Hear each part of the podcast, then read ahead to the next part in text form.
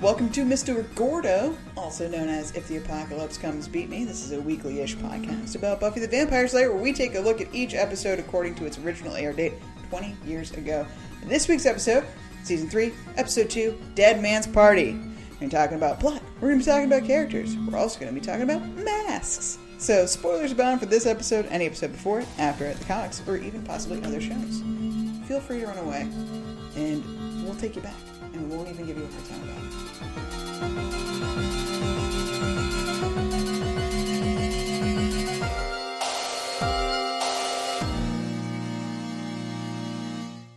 Hi, everybody. I'm Kelly, and I'm here with my wonderful co-host, as always. Station, say hello. Hello. Daniel, say hello. Hi. And I'm just so excited to be talking about a fantastic episode of television, Dead Man's Party. You're lucky you get to be the host and you get to say stuff like that. Yeah, yeah, it's true. Uh, originally aired October sixth, 1998. Uh, written by Marti Noxon, seventh of the series overall. Hell yeah. Last one she wrote was I Only Have Eyes for You with the director of this here episode, James Whitmore Jr., who also directs Beauty and the Beast, Gingerbread, and The Zeppo. Those will be the last three he does in this season. So, what happened in this episode? Before we get down to it, um, Buffy basically deals with people not being stoked that she left for three months without so much as a word Weird. of her existence. Weird. And uh, Five months. was it five months? I thought it was three months. Five months. Oh wow, That was the point I was going to bring up. Even worse. nice. Even worse. Five months, dang. Um, and for no reason, just for a B plot, there's a dead cat and a mask, and those God. things, the mask brings the cat back to life, and then also everything else that's been dead in Sunnydale back to life. But uh, the real story here is that Buffy has a hard time with her friends, but we make up at the end and kill lots of zombies. That's about it. That's all that really happens in this episode. Uh, a couple of firsts, though. We see downtown Sunnydale for the first time. We don't get a sneak peek at the Sunnydale Cinema. No. But we do see the espresso pump, which will feature heavily in a lot of episodes, actually. Whoa. I know. Can you believe it? Apparently, the downtown street that that you know the one street of downtown is actually called Maple Court. You would think Main Street? no, no, no, not for Sunnydale. Is it a main street for what city? Oh, I don't know. Yeah, Like, what is the real place? I don't know if it's real. See, I was gonna look that up because oh. There's actually um, a couple of shots that we haven't ever seen of Buffy's house before. Like we've never seen the backyard. We actually get a large view of her street specifically, and I feel like uh, in the basement too. We do see in um, in season two when they're trapped in the basement trying to get rid of, away from the three, like the maggot monster with Cordelia, yeah, and also in right. Bewitched Bothered Bewildered when uh, everybody's coming after Xander. But I feel like we're looking at a different basement. I think that we're actually on location now and not on the sound stage. okay. Um, so we're actually at a house, but I can't. I, I tried to find out and I couldn't find out anything, so I'm not sure. Um, first, unambiguous zombies. Some assembly required, notwithstanding, Oh, because yeah. like that, he was a zombie, right? He was brought back from the dead. that dead. was Frankenstein. Yeah, Yeah. that's true. Okay, so that's a little bit different. But yeah, so the first like legit zombies, uh, and I think this is the first big fight with our friends. At least where everybody's mad at Buffy. Like I don't think we've had a big blowout. That was definitely like the first like group fight. I Yeah. With everybody. And Because usually we'll have like a couple like Xander's mad at Willow or vice versa. Or, well, like, Xander's just a dick, so Xander's always like stirring up shit. True. And that's kind of his whole thing. But now it's like everyone's involved. So except for Giles because he's the best. well, he probably would have been pissed if he was there and not driving around the streets, fucking around with zombies like an Sure. idiot. Ooh, fun fact about Giles in that scene when he gets attacked by the zombies and he wires the car. Apparently, that was censored in uh, Britain land because it's an, You could actually do it. well, it's an imitable act, and I guess you're not allowed to Okay. do that, which seems weird. Like you can't show people committing crimes that people could reasonably do, Mm. which seems weird. I That way know. they don't get any ideas. Maybe it was so specific too, like it showing the wires. Like maybe there's a line. Like maybe if it was just like you know, it panned out a little bit and just showed him like fucking with something, and the car started. I don't know, but nevertheless, What if he's mad? Mad? Um, Just because you ran away and abandoned your post and your friends and your mom and made him lay awake every night weren't about you? Maybe we should wait out here. so even though only a few things happened in this episode, one of the things that happened, one could say the central part of the episode, certainly where the big bad comes from, is Joyce procures a mask that she knows something about. She knows it's from Nigeria. She has an art collector that uh, gets gets artifacts for her, um, but the mask happens to bring people back from the dead, and that seems like a powerful artifact to just be hanging up on your wall haphazardly. So, what about masks? What makes them magical and compelling? You have no appreciation of primitive art. All right. Well, everyone knows what a mask is like. It's something you wear on your face. Um, and I don't know if you realize, because I didn't until I was researching this, that masks are kind of everywhere. Because I think of them in the Halloween context, but in addition to costumes, they're used in rituals and they're also just used functionally. Like we have masks for medical purposes, like the face mask surgeons use. We have disguises that criminals wear. uh, we have protective masks for people doing construction, etc. We have occupational masks, recreational ones for Scuba. people, Skiing, yeah. yeah, scoobing, or like goalie masks. Um, Hell yeah. there are punitive masks, which have been used in the past to torture people or to humiliate them in public. What about like Hannibal Lecter mask? Like Oh that. yeah. Yeah. And we have fashion masks, Oh. which would be like cosplay, wrestling. Wrestlers wear masks as Oh, part yeah, of their true. costumes. It's true. It's true. Um, and then horror masks like the Jason mask or general like Halloween type scary stuff you can put on your face. Um, so, but uh, while we now think of them mostly, I think in the Halloween context, even though we see them all the time everywhere, um, they actually date back to um, possibly 35,000 years, maybe even older. 35,000? Yeah, Not 3,500? no, oh, 35,000. probably from the beginning of time. Yeah. yes, I guess. Totally. from straight up the If beginning you can pick time. something up off the ground, you can put it in front of your face, I guess. Yeah. The oldest uh, mask that we have in the world is a stone mask from a Neolithic period that dates back to 7000 BC. Dang. Um, but other than that, most of those masks we probably don't have anymore. We have depictions of people wearing masks and like cave art, but they would have been made out of materials that would just decompose and deteriorate. So we wouldn't have them as examples anymore. But we do have a lot of artwork of people putting on masks or wearing masks. Um, but so I went through and I chose three of my favorite kinds of masks that I thought were interesting Yeah. so we can talk about them. First one is called the False Face Society. Okay. and so this is um, a medicinal society in the Iroquois, is that how you would say it? Iroquois uh, nation. They're essentially these really dramatic masks. They're usually, I think it said red and gold, and they have crooked noses, and they're used for healing purposes. They have a really um, like a creation myth based on this where there were two people that appeared in the world and they both ran into each other and they're like hey i built the world. And the other person was like no i did. So they did a test of powers to see who was actually strong enough to have built the whole world. And the first guy they were like so we're going to move this mountain over here. And so the first guy moved it slightly. And the second guy picked it up and put it so close to the other guy's face he got a black eye. And he was like so clearly you're the most powerful one. You must have created the world. I'm sorry.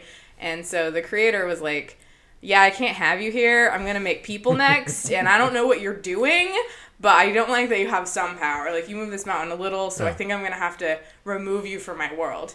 And this guy was like, No, no, please don't. Like I have some power. Let me help you. I'll work in service of you. So essentially, this guy's function is he's like, I have the power to control wind, so I can protect people from storms and I also um, have the power to heal sickness. So if people are sick, they can call on me and I can make them better. And so this mask is meant to represent his face. His nose is crooked because he got hit by a mountain.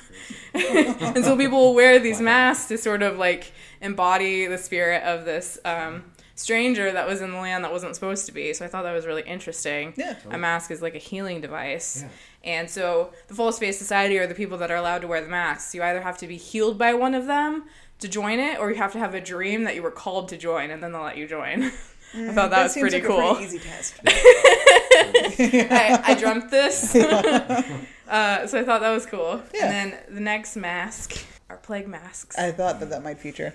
Yes, I like plague masks. I think they're pretty cool.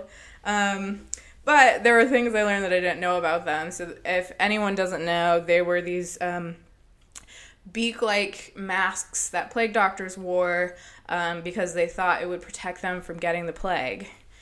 But these doctors apparently were often not doctors. They're Cool. either sort of like, um, what's the right word? uncredentialed doctors. Like they were doctors, but they were bad at their jobs and kind of got kicked out, or people that wanted to prove that they could be doctors. Apparently, there's um, documentation that shows one guy just sold fruit before he became a plague doctor. But that these doctors were um, paid by the government. So they would treat anyone, whether they were sick or poor, or whether they were rich or poor, but they weren't really treating them so much as just almost acting like a census where they would note who was sick.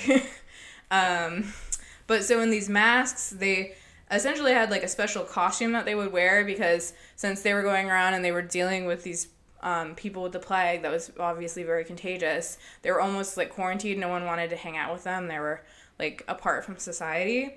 So they wore costumes that um, was a suit that was light waxed fabric, and then a mask with eyeglass openings and the beak nose that was stuffed with straw, and then a variety of spices. Most of them included juniper berry, ambergris, which is just amber, roses, mint, camphor, cloves, laudanum, myrrh, rose petals, and storax.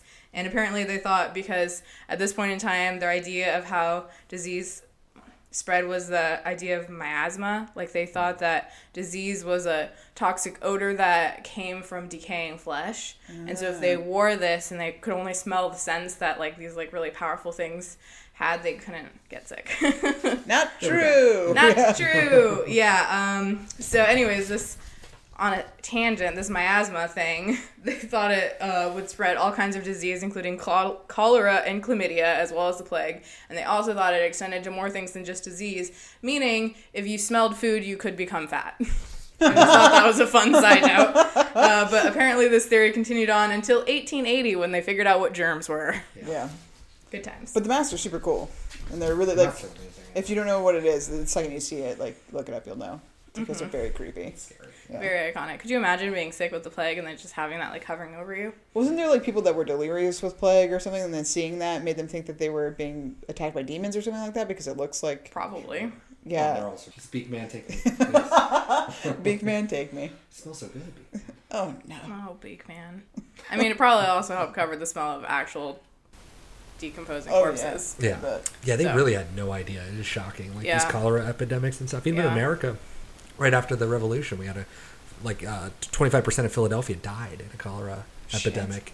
That no, because nobody understood. Nobody had any Yeah. idea what was happening, and they didn't know how to dispose of bodies. wash and- your fucking hands and drink some electrolytes. That's all you need to do, cholera. Colorado. Living doctors didn't used to wash their hands because Yeah. if they had clean hands, it was would show that they couldn't.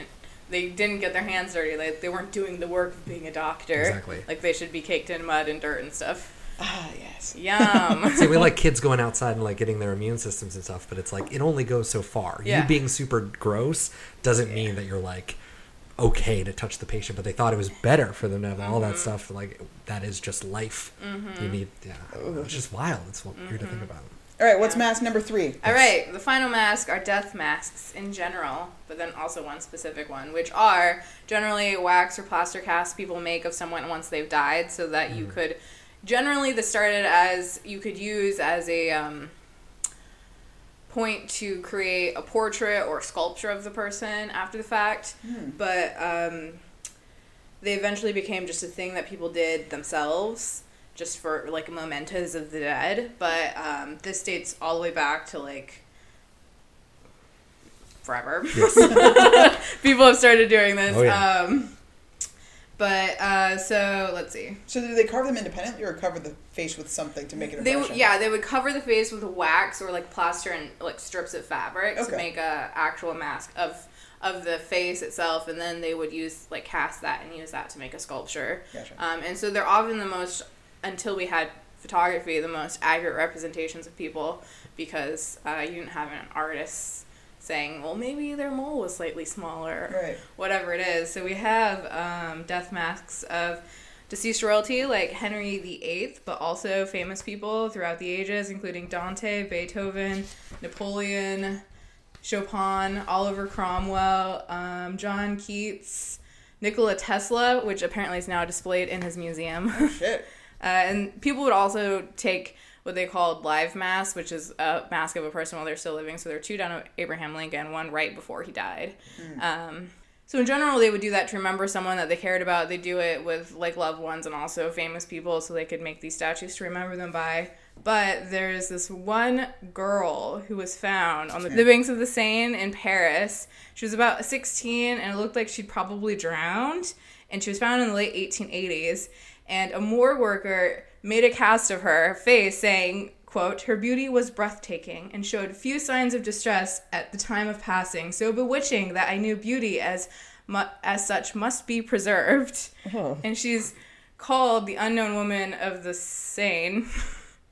Um, but apparently, she's been compared to Mona Lisa and other famous paintings and sculptures.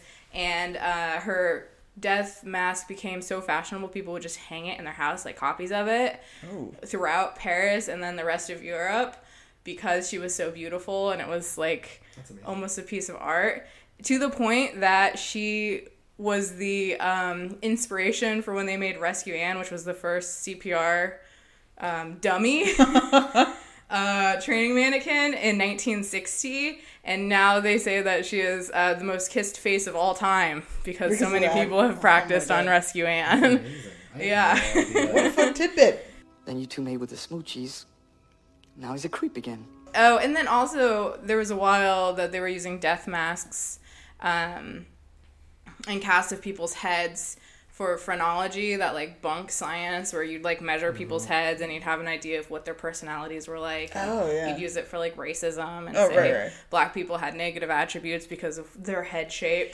But people would do that with the Racist plaster casts and then say this murderer was a murderer because he didn't like children based on this non bump on his head. Yep. Gets bad. So the only other thing that happened this episode, aside from uh, masks turning people into zombies, was uh, a little bit of what's the word I'm looking for? Turmoil in our friend group. Um, one of my favorite things about this episode, before we talk about the meat of the situation, which is the tumult, uh, is that I like this episode so much because it really feels like a horror movie to me. As soon as uh, Giles figures it out, like it's the mask, that's the problem, and everybody starts coming back to life. Um, not only do I like the special effects, especially the burnt zombie that we see in the hospital, which is a great job. Um, I, I just love that it really turns into like a teen horror movie where the, the kids are having a party and everything's going nuts, and then suddenly there's fucking zombies, and just of course Giles is the only one that knows what's going on. I love that Oz is like a low key hero through the whole thing. Um, it just really makes me happy, and I I will I will always love this episode. But let's talk about our friends and what's going on with them.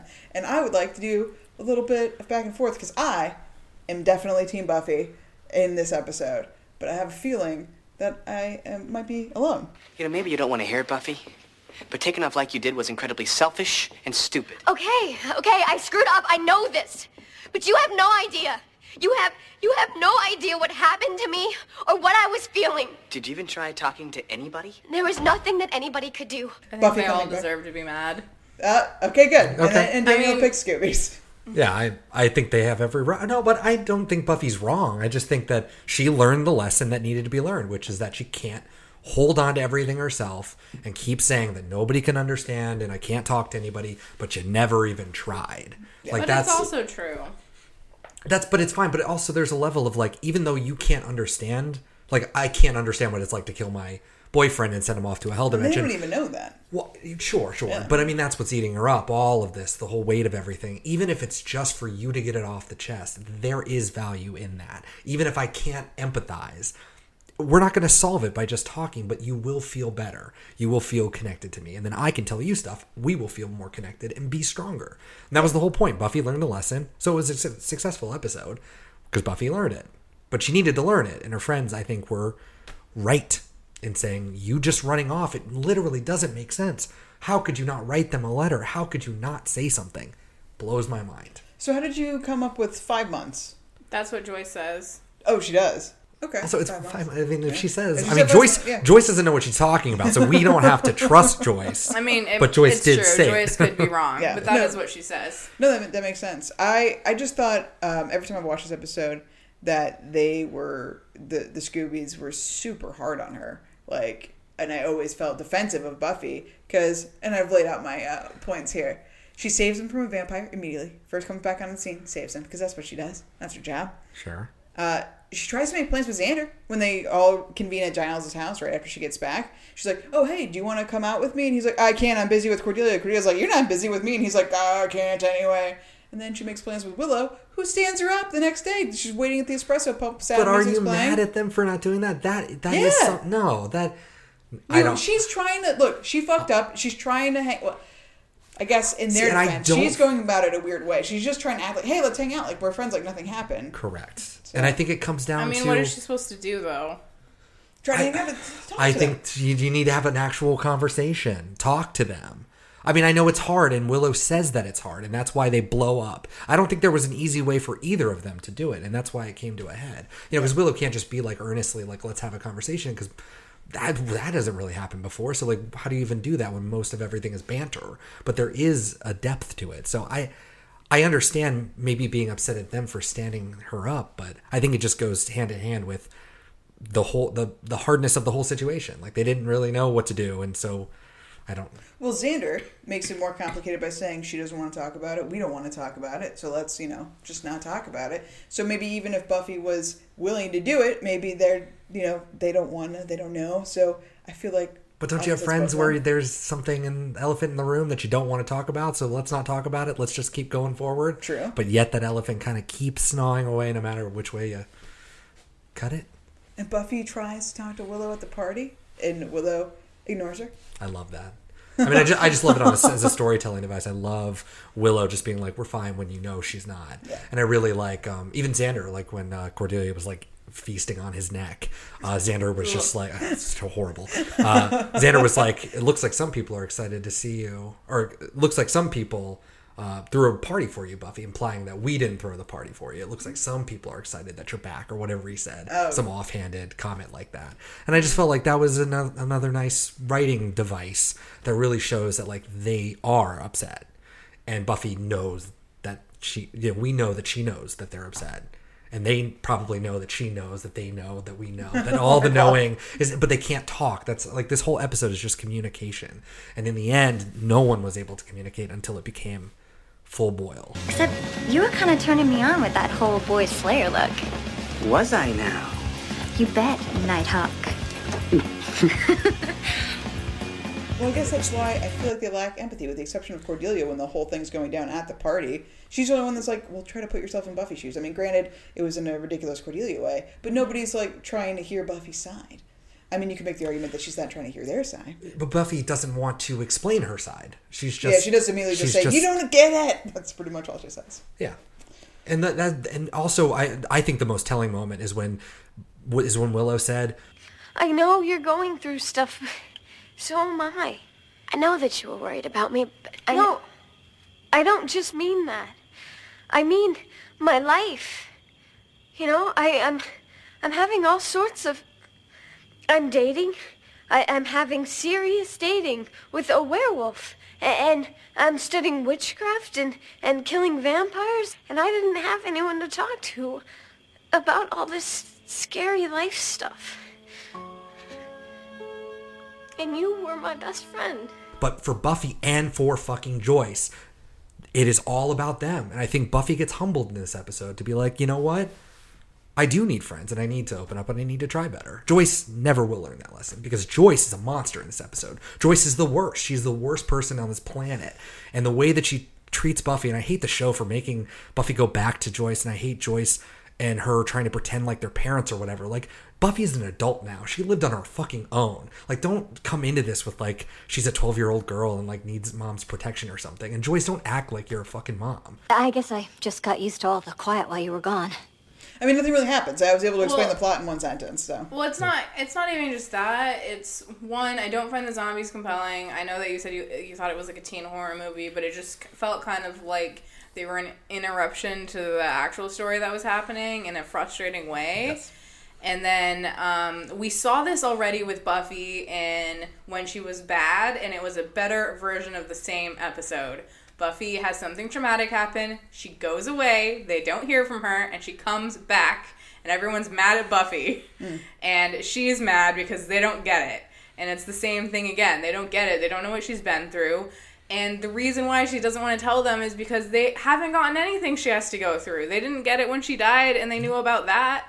Like, they just don't understand the kind of pressure she's under. And then to know that Xander had betrayed her, I feel like, I mean, they know never really talk about it, but she had to know. Xander was like, Willow said, give him hell for me or whatever. And then obviously Willow is behind the scenes trying to save Angel because she does. That's the only conclusion. Do you think the show forgot that? I think the show doesn't I- know that I don't that even happened. know, I don't think the show treats it like it's a thing.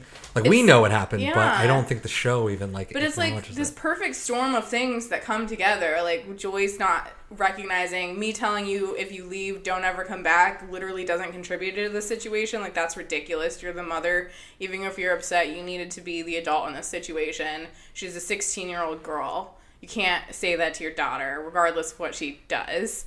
And so I just find it really unsympathetic that I get Willow was going through stuff or whatever, but also clearly Buffy was going through stuff Yeah. and bigger stuff. And I don't know. So I just See, I find guess it that's- irritating. and I guess that's why like what's gonna suck and what what makes Buffy a little less sympathetic for me is that if if her stuff are always bigger, then what's the point? Then why have friends at all? Who who gives a fuck about Willow's problems at all? Buffy just is allowed now to steamroll through everything. And if I were Willow and Xander, I'd be like, fuck off. Like I don't want to be a, your friend if everything is always more important for you, Well, I think that's regardless a, of what we think and what we know. that's something that comes up throughout the show. Yeah, Um, I bet it does. the especially in season six and season seven. I mean, she literally gets kicked out of the house in season seven. They don't want her around anymore because she's just this authoritarian. We're doing it my way. Mm-hmm. You know, we do it my way. I am the law. Like, Yeah, and that's what makes her a compelling character. But it, she's just like the rest of them, I mean, kind of hard to follow and kind of hard to be. Sure, I mean, I, in the, the whole stakes of everything, it's fine. But if we're talking about them as like friends, like if this was my friend, I wouldn't want to be friends with them. It's that simple. Fuck her being the Slayer or not. And I think something another thing that Willow said, which is defining on her character, is that when she was implying, she said something like, "I have, I don't, I didn't have a choice." You're leaving again? Well, you just stopped by for your lint brush and now you're ready to go? It's not like anyone will mind. Oh no, have a great time. Oh, oh, and don't forget to not write. Why are you attacking me? I'm trying. Wow, and it looks so much like giving up. I'm just trying to make things easier. For who? You guys were doing just fine without me. We were doing the best we could. It's not like we had a lot of choice in the matter. You left. They take on the burden of Right, being yeah. the Slayers. Like fuck, Buffy just fucking she, bounced. she's like, um, She's like, we didn't have a choice. without me. yeah, And but like, we were doing our best because we had to. Yeah, and then she was like, I didn't have a choice, implying that she, long time ago, her and Xander took up the mantle. So you can stop pretending that you're holding the water by yourself, even though you really are. That you, they can't sacrifice themselves like you can. They're not going to die and come back like you can. You will always be number one supreme. But they are your friends, and they help you through thick and thin. And I think that she rate, did man. not get that. She doesn't understand Yeah. that they, yes, they can get on without her, but why? Why do they have to do that? Like they want you back. I don't know. That's just how I felt. I guess I just I don't find that argument compelling just because like they didn't have to kill vampires when she left. They weren't killing vampires before she got there and everyone was fine. They didn't need to keep doing it when Yeah, she know. left. And they didn't last summer. and they didn't know what she was doing. She might have been out killing vampires somewhere else. Like uh, we don't even know if that's what Buffy was doing. It doesn't seem like it, but we don't actually know this. And they know, or at least I would hope they would know. There's another Slayer because Kendra died. Yeah. So But they don't. They totally don't. there's another But Slayer we- out in the world. But Like what are we saying? We're just saying that they should just they only are doing it because of Buffy. Like they bought in full force But that would to be what they're doing. regardless of Buffy. Then I know, so but- they can't be mad at Buffy They're not mad at for Buffy. her choices. I just That's don't. my point. Like, because if she died, they would still have to kill vampires. Are they going to be mad at her for dying? Right? Like, now that it's their thing, it's their thing. And so to be mad that Buffy leaves because she has to or because she wants to, and then to be mad that they choose to continue doing something they don't have to, but they want to. Yeah. Like, that's not really. But they're mad that she's back. Like if she did fucking just leave and fuck off, then they would fucking do the job because they bought in and they want to do it. And Buffy can go wallow in fucking Folkland. I mean, for all they give a shit. Like, but she's there, right in front of them. That is the best part about this episode. That is the one great thing about this episode. I hate all the zombie stuff. It's just, it's in, in an episode like this, it really drags it down Yeah. because I don't want fucking capers with Giles. Not right now. I want my friends to sort out their shit and it felt like they were getting places and then it would cut and we would uh, And the house party was fun. I will say Yeah. that. Um, and that gets to Joyce, and I just I cannot believe Okay, okay. I cannot believe what's going on. So, if you had to say, in summation, why you don't like this episode is just because they the best parts are dealing with the friendships, and. I think it's really really well written. I think it's Marti Noxon does a really really good job. I think another piece of why I like this is, is because they open it up. Uh, as far as like we have a downtown, we have Mm-hmm. the Buffy's like neighborhood is coming more into the picture, and um, it makes the world feel a little bigger. It's like we got a little bit more money, we're doing things a little different, Yeah, that's good and point. it, it just know, feels new because the previous episode we're just in Folkland, and you don't really get to see what's happened in Sunnydale, and now it's like this whole little world. Yeah, kind of same sets, and now we get Yeah. more stuff. So that I think that's part of it too. Um, let's uh, let's. Did anybody learn anything from this episode? Anybody? I learned, friends, if you need to talk, just Yeah. talk. You got to be honest. I think the Willow approach is the best. Don't be a dick. Don't be even like Oz, like referee guy. He's just hanging back, you know. Uh, Cordelia, just sometimes it's not very helpful. So yeah, just I think being honest is the best way to go about things. Did you learn anything, Station? Any any moral lessons for us? Uh, don't put on masks that you don't know. Don't put on strange origin. masks. I just can't Yeah, even with the mask. Don't do it. Yeah. Don't do it. Don't hang them up. Don't. Yeah, I got feelings about the mask. We'll get to them. Just infuriating. I'm infuriated at Joyce. You have no appreciation of primitive art.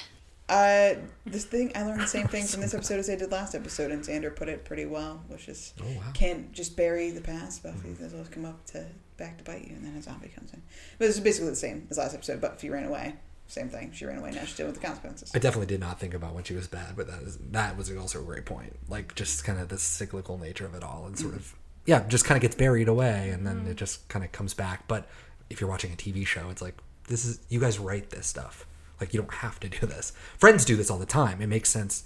Real life, like it, those things will keep happening forever, but you can't do that on a show. You can't just have the same conflicts over and over and expect people to care. So That's why when they go to college, it's fun because Buffy's just like it's hard to be in a college campus, and it's just so ah yeah, I love season four.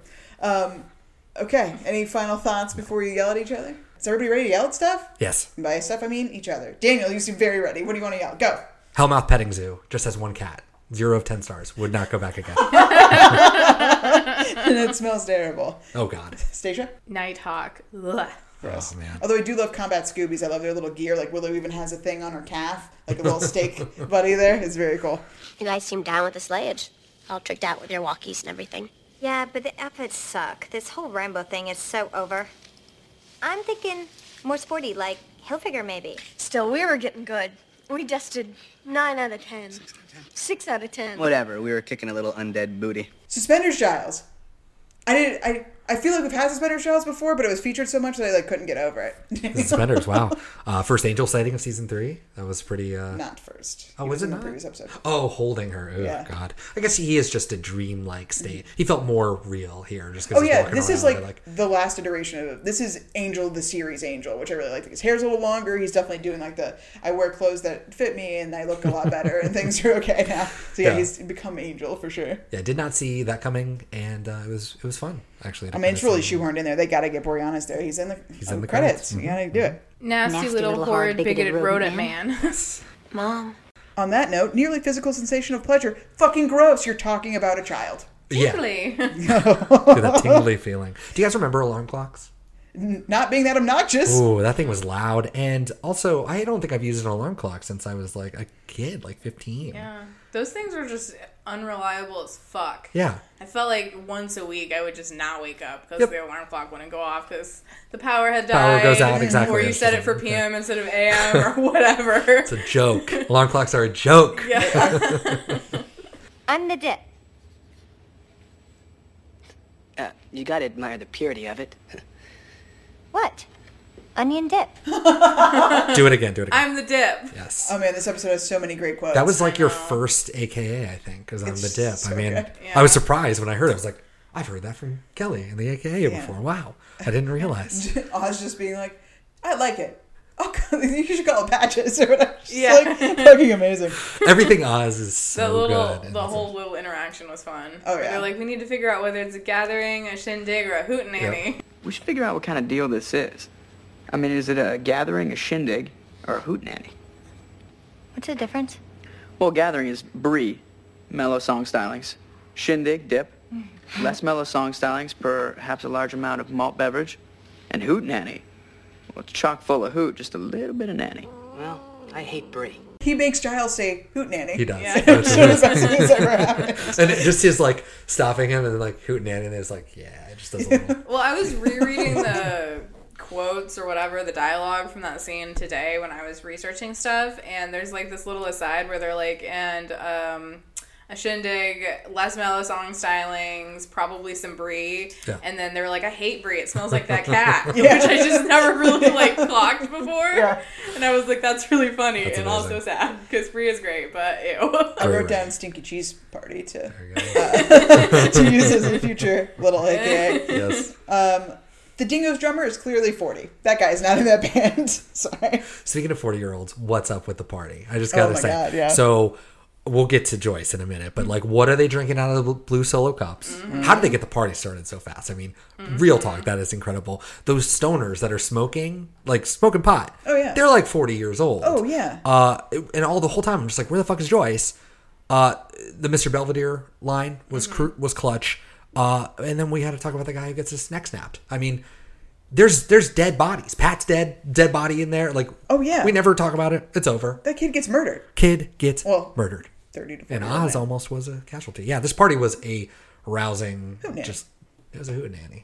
Yeah. What a Definitely success! hootenanny. Oz almost dies like four times. Um, why did the bodies disappear after the mask was ruined? Fucking stupid. Because they were real bodies, one Sure would were. assume, or were they just hallucinations? Like, Ooh, nah, I wouldn't think they were real, right? Because Pat comes back.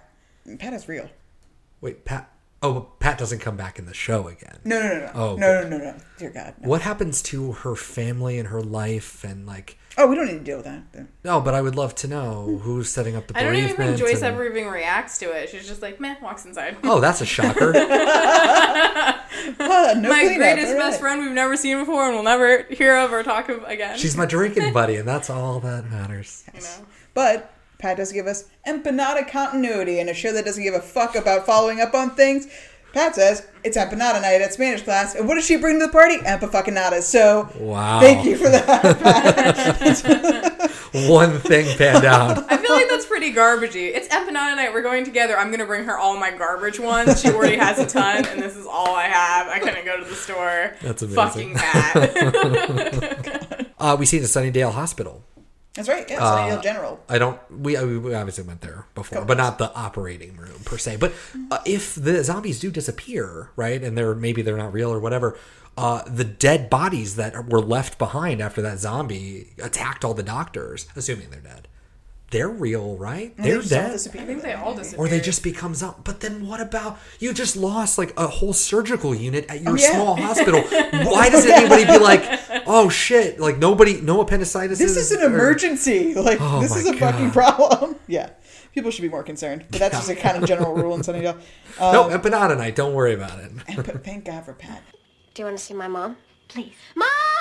Giles has a pinky ring. Did anyone know that? It's the first time I ever Whoa. noticed it. Yeah, it's just a gold, like it's like a gold square kind of pressed into a band. But yeah, he has a fucking pinky ring. That- Scary Giles at the end with Snyder, fantastic. Um, Oh, oh, except for I'll take this to the state supreme court. That's not how it works. you Oh both- my god, both I yelled at said that! like I was like, no, you will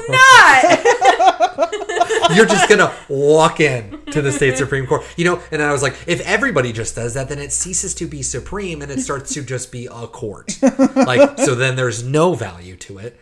So you can't intimidate anybody with a regular court.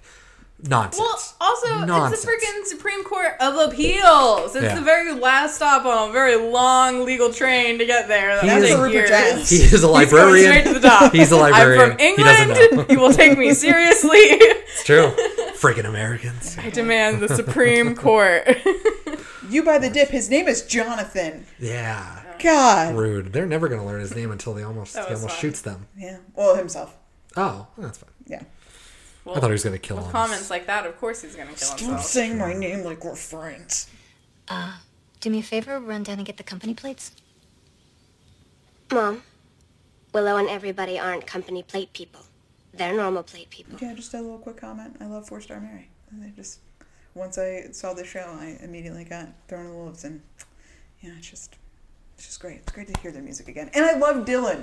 I love the guy that's the lead singer. Yeah, yeah. And it really is sad when I go look at the actual band. I'm like, you're not. like I don't even care about Seth Green. I just think Dylan does such a great job. Yeah. Because Seth Green Oh, he's is just killing like, it. Yeah, he barely, He's really into it. Seth Green barely shows up for it, but Dylan like really throws himself into it. Anyway, okay. You would think Seth Green would have learned guitar. You know, like in between, like, hey, I'm gonna be a just a guitarist. couple I should chords, man. learn some power chords. That's like you're not even doing anything. Shit.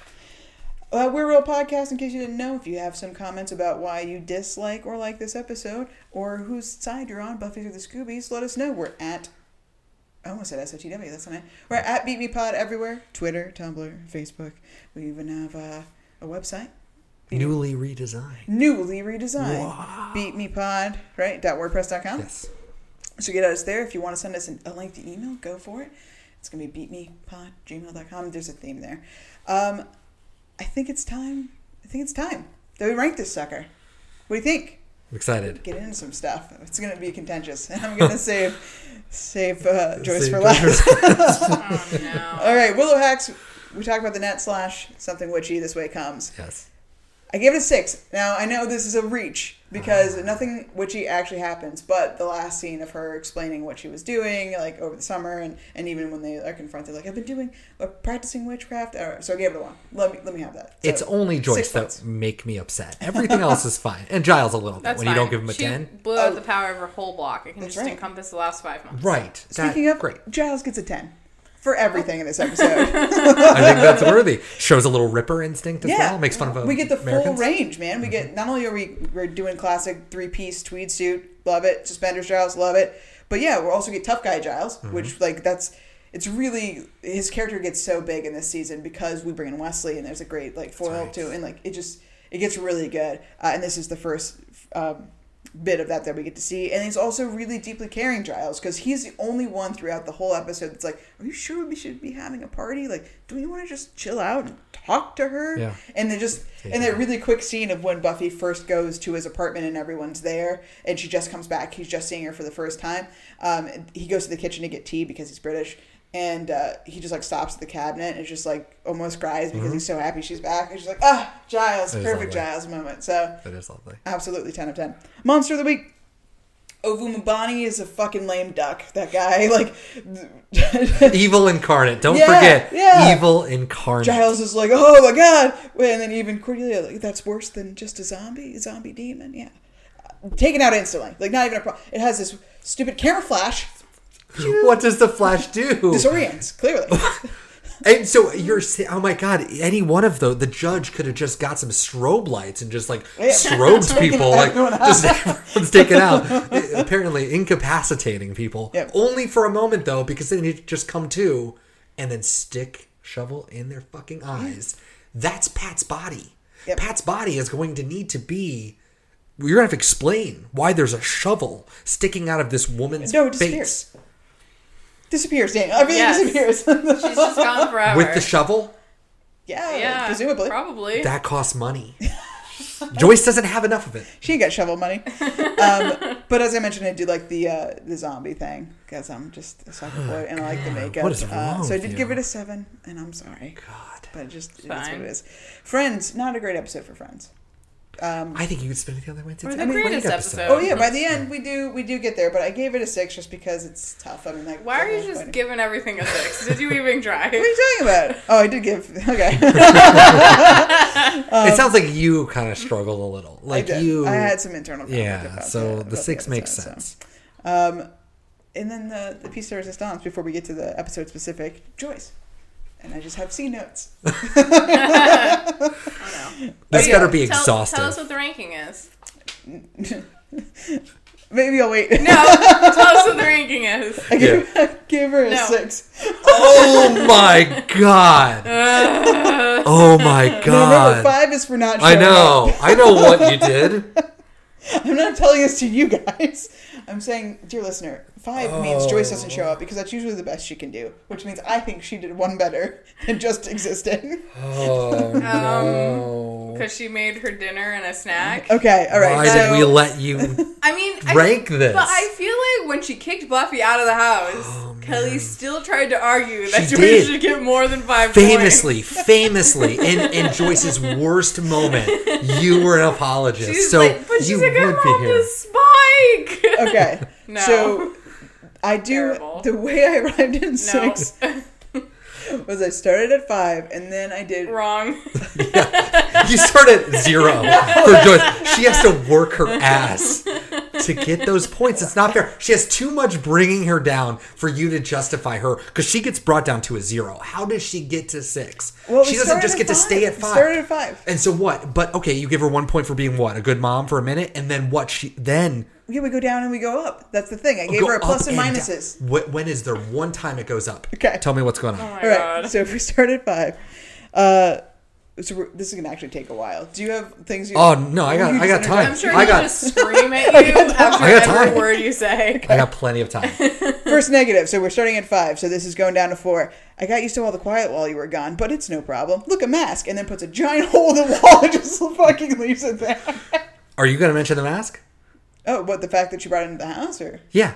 The fact that she took this mask. oh no, This is Did from. she steal it from her art I think she stole it from her fucking art gallery and put it on a fucking wall. The whole time I could think you're a fucking colonial fucking master putting up your fucking like trinkets you got from Africa from you know the dark continent. You fucking ah, I fucking hate her. And then it would be less weird if their house was covered in weird artifacts and stuff from the art gallery. Yes. But it's the only one. Exactly, and you just get to take it. Why do you and not your? Presumably, you have coworkers, right? You have people you hire. Why can't she they take it all home? the time?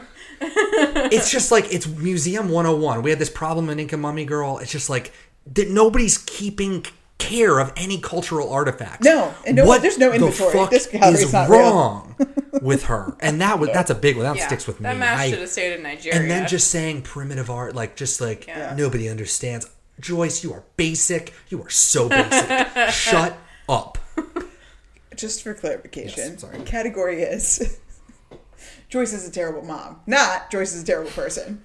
For what it's worth. So while your argument stands, it's not necessarily applicable in this moment. wow so you're gonna get I around mean, you everything could argue that makes her a terrible mom for bringing a dangerous mask she doesn't know the origins of, except from Nigeria, into a house that turns people into zombies that then attacks her daughter. she couldn't have known that. Let's move on. She could have known that. She's fucking art gallery person. she doesn't have Giles' special book with the picture in it. Come on. That's uh, striking and Nigerian. Yes, I, I I have this wonderful dealer who specializes in ancient artifacts. I, I don't know. You know, I love art talk as much as the next very dull person, but we have work to do, Giles. Uh, so we're at four, four points now. Oh, So sure, negative sure, one. yeah. Plus one. Why don't I drive you? I'll take you to Oh see your fuck! fence. You are so obsessed nice? with her driving. Oh my god. She'll get like three points just for oh, why don't I drive you? God, every time Joyce is behind a wheel, you're just like a halo is over her head or something. Back to five. Plus oh one. Oh my God. Tries to get Buffy back in school and even fights for her in front of Snyder to try to get her back into the school. She's doing the right thing. Plus one.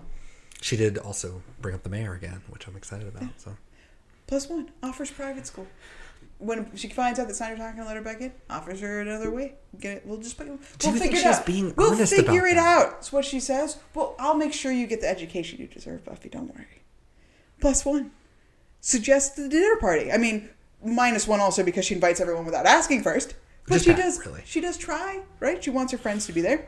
Does she? Doesn't even seem like she made any food. you're also not. Just br- Pat coming in with empanadas. A plus. Bring that point down. Also, the, what about you're missing all the passive aggressiveness of the very first interactions that we see between them. She's like, "What are you going to go out slaying or whatever? You going out slaying now?" like, Skip over all of that. yeah. Well, I just conveniently forgot her just being completely contemptuous of like who Buffy is as a human being. She's gay. Deal with it. God damn it. Have you just tried like not being the Slayer? Yeah. Have you tried not? Hey, look, this is. Can't, Have you tried can't- not being bring the up the Slayer? sins of the past, okay? They are the sins of the present. Perfect. Continue. That would've better if we had rehearsed it. Oh my god. Amazing. Plus one. She says the sweet thing No. about the cat, where she's like, What? Here's Stray Cat.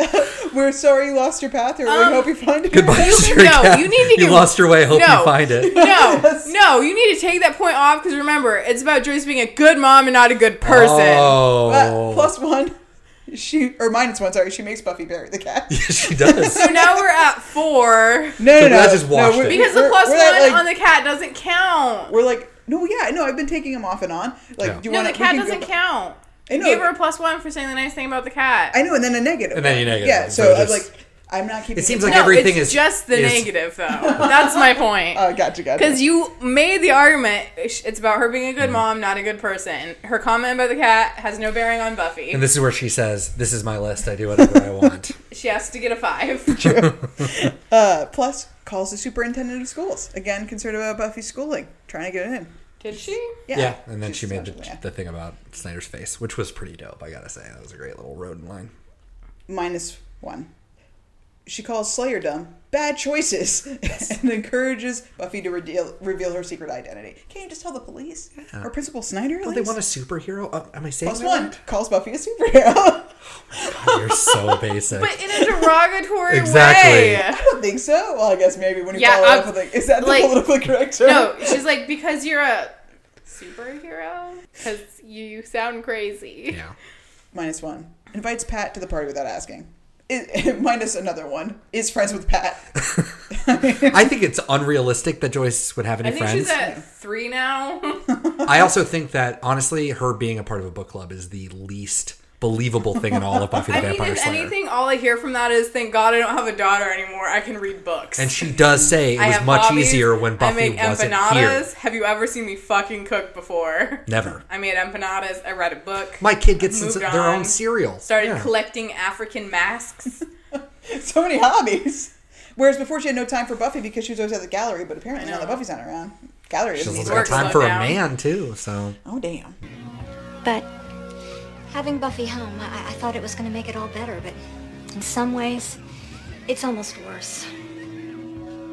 Um, plus one. Let's Buffy have a giant party. Minus one. Let's Buffy have a giant party. I mean, let's. let. she was just kind of getting drunk in the corner In the kitchen. and happy that Buffy wasn't around her. We solved when Buffy says that she was behind the bottle or whatever. Just have another drink. Don't you talk to me that way. You don't get to just dump something like this on me and pretend it's nothing. I'm sorry, Mom, but I don't have time for this. Clearly, Pat and her just get fucking lit all the time. So that makes a lot of sense now. Also, she did not stop. She did not stop the party. I need you to somehow clarify this for me. How is it that they walk into the kitchen and a raging party happens and Joyce does nothing? She's letting Buffy have a good time. She's so happy she's back. She's just You don't think she'd walk out and be like, "What's going on here?" Are all of you children drinking and smoking marijuana? Yeah, Uh, negative 12. Joyce is a bad mom. exactly. and like it gets obviously out of control to the point where people die under Oh, yeah. her care. Yeah, oh, yeah. She's going to jail probably for the rest of her life. Who invited those Sunnydale. people? It makes me think about that scene. Yeah. Is it in 10 Things I Hate About You where they like make the party flyers? It was supposed to be like a brie Oh, and and drop cheese- down the a brie thing. night or whatever, brie and crackers night, and then they make it into like a rager at what's his name's house, and then Right. they just drop it down the stairs, and there's like music playing, That's and they're right, just like. right. Anyways, uh, that's the moment I imagine Willow having, where she made Xerox copies of like a party at Buffy's She must have. and then Somebody just did. like threw Or, I them mean- in the hallway, just flying everywhere as kids are walking by, and they're like, "Dope." I get the vibe that Oz is kind of popular, so Yeah, that's and true. he has the band. And the so, band yeah. is probably the reason, and that's probably And the so she reason put for the Oz's people. face on the flyer and was like, "Come see my boyfriend." or you know dingoes. Dingoes, But- yeah. or Well- weirdly just Oz. Well, and then obviously that's where all the drugs and the booze come from because the dingoes are rock and roll, baby. Minus one. I think Buffy being back is almost worse. Yeah. Not great. Minus one. Runaway rage that she's so mad that Buffy's about to, to leave without even actually talking to her about anything, trying to figure out why she wants to leave again, trying to you know be a good mom. Uh, but plus one for uh, being a little justified. Are you kidding? She's look, her kid ran away. She's allowed to be mad. She, She- handled it poorly, but she's allowed to be mad. She begs for time. Buffy didn't give her enough time, and then she's punished because of Buffy. Oh yeah, well that's the I'm next. sorry. The my big the big minus of uh, I get to yell at you, and I've been drinking, so you better listen. Yeah. Oh, right. I've had my schnapps. You know the deal, Buffy. Uh, minus one, she has a pink carpet in her bedroom. Keep going, Jesus. Plus one because she beats the shit out of a zombie no, in she bedroom. doesn't. She didn't. And though. uh, she didn't do anything. plus one for taking the house being torn apart in stride. You're talking about murders. People die. Was there a murder if there was no bodies? Her best friend died. Her best friend died. Empanada night is ruined. She's gonna go back into the kitchen, look at the empanadas, and Oh. be like, Meh, and put them in the fridge. Exactly. That I- is what Joyce does. I thought I would have a heart. The credits roll. and then she just downs the entire peppermint schnapps. She's like, thank God this Just like, is still gotta go to bed now. but mom, it's six o'clock. We just want to. Yeah, totally. I'm just gonna lay next to this kid who got his neck snapped.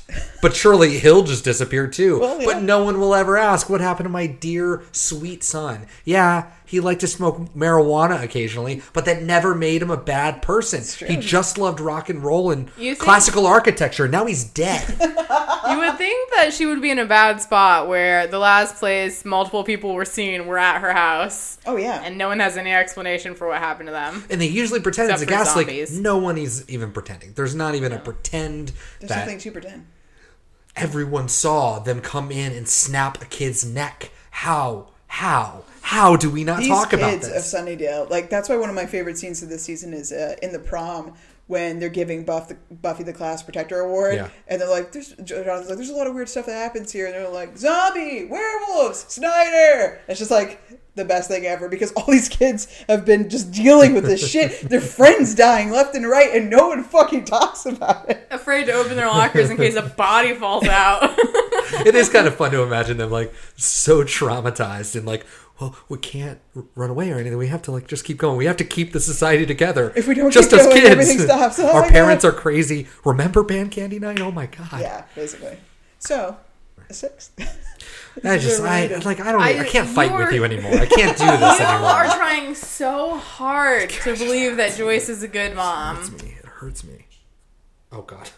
oh, they That's the the dog. dog. I was like, what the what the- fuck? Are And the not cops only here? is Joyce not a good mom, but in this episode, I would like to argue she's not a good person. Yeah, I think she's a bad person and a bad mom, and I think that's clear. I think that just honestly, the way she talks to Buffy, that's the thing to get infuriated by. Her friends having problems. Her friends are more of a presence in Buffy's life than her fucking mom children. will ever be. Yeah, but they're also in touch with emotions in them. Well, in no, what I'm saying is like even Yeah. if they were off the handle or doing something Oh, crazy, yeah, they're yeah. a little bit more entitled than Joyce, who's like, "It's okay because I'm drunk." Hundred percent. Yeah, exactly. yeah, I, I just bad person. I think is ma- the main thing to take away from here. It is. It is shocking how bad she is. Like, I'm surprised that anybody like even likes Joyce as a character. Like, she is the, the worst.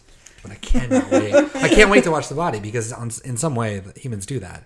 All of the anger goes away when they're dead. I mean, what Yeah, else oh, are you yeah. gonna do? What are, What are you fighting anymore? You know Time to make a death mask. exactly. Oh And move man, on. that'd be amazing. I wish they did have Joyce's face just in the background of shots. Oh my god! oh, that'd be rad. All right, all right. But Joyce wouldn't appreciate it. That's the problem too. Joyce is not an appreciator of any sort of anything, so I wouldn't even waste my time doing it. Oh man, Sorry. You have both made a great case, and I think I'm going to have to say, if we're going on the basis that the episode was better or worse with Joyce in it, like five for just showing, or five for not existing, right? Five. That's the baseline, just not being there. Was this her being there worse or better? And I would argue indifferent to worse. So I'm going to move it to four instead of six. Wow. But then I'm also going to change some shit over here so that everything makes sense. okay. What did we do? See, did we unlock some horrible I- thing? Now we're See, but I like I, I like being angry. I'm not Oh, I'm yeah. not like like I'd like that she's in this episode. Yeah. I mean, because if we're gonna have like the zombie chase shit, at least I can like be mad about two things at once. That's Well, great. if Joyce is a character in the show and she is Buffy's mom, it makes sense for her to fucking be around. It makes sense if she ran away; it would be a problem. Like, Uh-huh. so that yeah, you can hate her. Whether or not that was the the writer's intention was to make an unlikable person is is kind of irrelevant because it's that is what art is. It's what you take into and take away from it. Yeah, So. and she is acting like what a stereotypical mom would. I, and what we bring to this, and- yeah, and some people are probably scared out there, like, well, how do they hate Joyce this much? And I think it's just if we just take it on the text, like this girl is never around. This this like this mom is an absentee mom Mm-hmm. who begs to be a mom, and I It might be an alcoholic. and it might be an alcoholic. I have no sympathy for that. Like people who are just bad people and are not parents until something happens and then they have to be parents and Right. feel like they're entitled to be parents. Fuck you. Yeah. You got a parent from day one. Well, and she talks openly, kind of, about being resentful that Buffy exists. Exactly. So, So that's, a hard great. look. Hard look. She's a great parent to Spike and a great parent to Dawn. She's Can't a take parent to Spike, and she's barely a parent to Dawn. Anyway, It's true. so we've we've taken it down to four from my six, my lofty, unjustified six. so unjustified. You will look back on that. I mean, I think you were right. I think I should have started at zero Yeah. instead of five because five, the baseline is her not being there, so you can't really start there, right? I feel like everybody starts at zero. Like legitimately, they get a five if they're not in it because it's not fair. Right. But like everyone should, in theory, start at either zero or ten. Honestly, like Hmm. You have to sort of justify why they get to have ten points, or you justify why they lost two or something. One or the other. You know. Okay, well then if we go by that logic, she gets a one, right? Because like originally it was six. So if we're not going from five being the baseline and so we're being zero, then she would get a one. She would get a one. Very compelling. I'm glad we can hear this all out. Everyone has aired their grievances. If you make a logical argument, what can I do but agree? Yes. I've changed my heart before too. So we're gonna take it all the way down to a one for Joyce being a bad mom. Did you hear that? Victory. Whoa. that was like the most famous. Whoa. I am stoked. You should be happy with your triumph. You won on this day. Bring Okay. this episode So to now I have death. to do math. Twenty. Oh, that that that that's a bummer.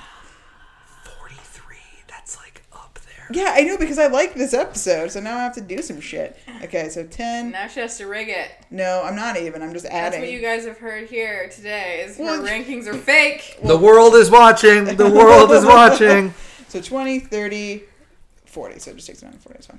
Okay. All right. Well, our last category, my last category, episode specific. Hmm. I think we can all agree. A whole lot of who. Just a little bit of nanny. 10 and 10. Amazing.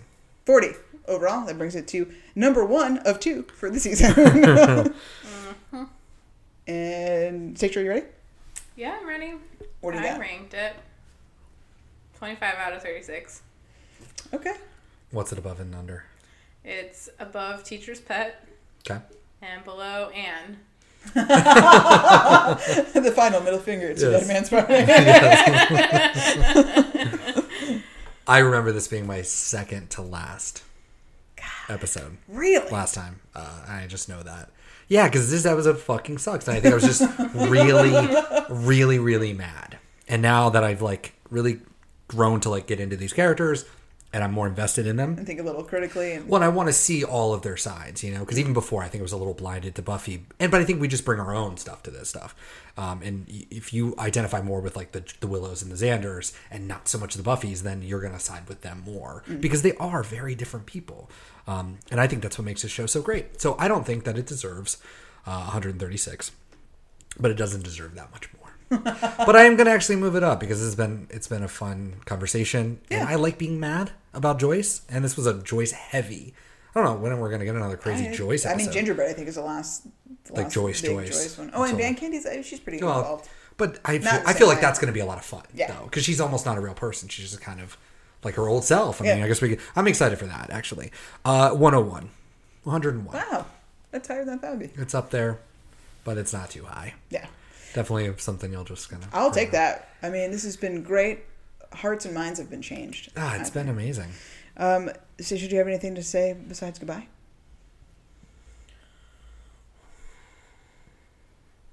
No? wow, pregnant pause. Daniel, anything to say besides goodbye? If your mom is cool, say thank your mom. Call your thank the moms out there. Yeah. Call your mom and say, thanks for not being Joyce, mom. And she'll be like, who's Joyce? And then Mm, just, hang, up. up. Yeah. Exactly. Love Yeah. it. Great. Love it. Thank you so much for listening. We will talk to you again next week for episode three of season three Faith, Hope, and Trick. And I can't wait to see Faith, although this episode's not great. Buckle up.